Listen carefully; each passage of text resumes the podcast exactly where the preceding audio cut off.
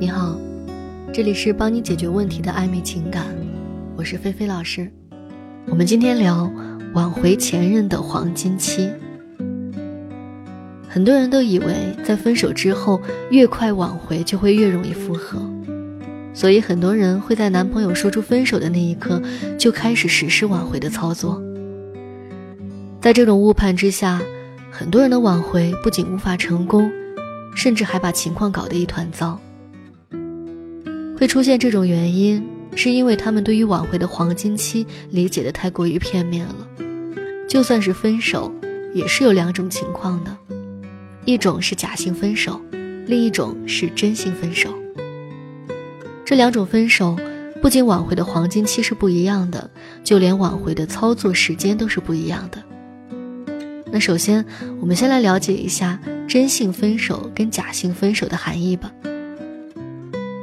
假性分手，是因为两人潜意识无法对接上而发生矛盾所造成的。也就是说，两个人表面上是分手了，实际上只是一个吵架，心里依旧是喜欢对方的，但都不知道对方在想什么。假性分手的出现，并不是因为对方真的想要和你分开，而是想要获得这段关系的主动权。如果你也有想不明白的问题，或者说是感情上的困惑，可以添加老师的微信“挽回九二零”。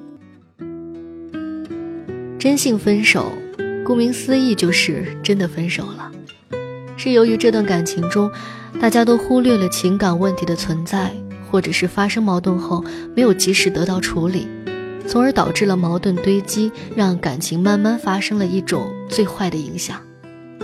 也就是常说的，感情不归点的形成过程。真性分手的具体行为，就像是拉黑你的联系方式，并且把你们分手的事情广而告之这样。由于两种分手的性质不一样，所以他们的挽回黄金期是完全不一样的。如果你错误的判断了分手属性，又在错误的时间做了错误的事情，那么你的挽回自然是很难成功的。所以在挽回之前，我们首先需要了解好不同属性的挽回黄金期是在什么时候，再制定好相应的挽回计划。假性分手的挽回黄金期是看对方的情绪怎么样。一般来说，假性分手的挽回黄金期是在七天以内，这是要视情况来定的。如果对方跟你分手之后会经常性的向你发泄情绪上的不满，那么这个时间是可以缩短的。在这种情况下，你需要尽快的做好合理化，并做到行动上的一致性，向对方展示你的改变。如果对方对你的态度是略显冷淡的话，你的挽回时间则会延长一点，但是不会延长的太久。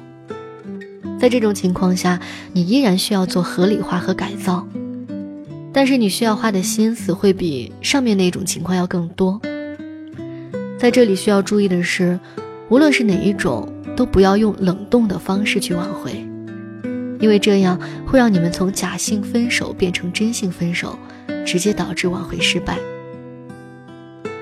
接着我们来看真性分手的挽回黄金期是。看双方的矛盾点有多深。如果双方的矛盾特别深，在挽回之前，你需要有一个冷冻期，先让双方的关系有一个降压的过程，然后你再去进行操作。但是在操作的过程中，冷冻期的时间你需要把握好，时间太短会给对方造成你是一个行动不一致的人的不良印象，时间太长则会。连对方对你的感情也会冷却掉的。如果双方的矛盾不是特别深，并且联系方式没有被拉黑，那么你可以视情况来决定你是否需要冷冻，然后进行合理化和改造，最后再进行有效的挽回操作。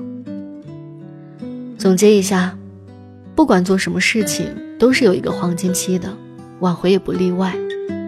如果你能够抓住这个黄金期那么你的挽回将可以事半功倍。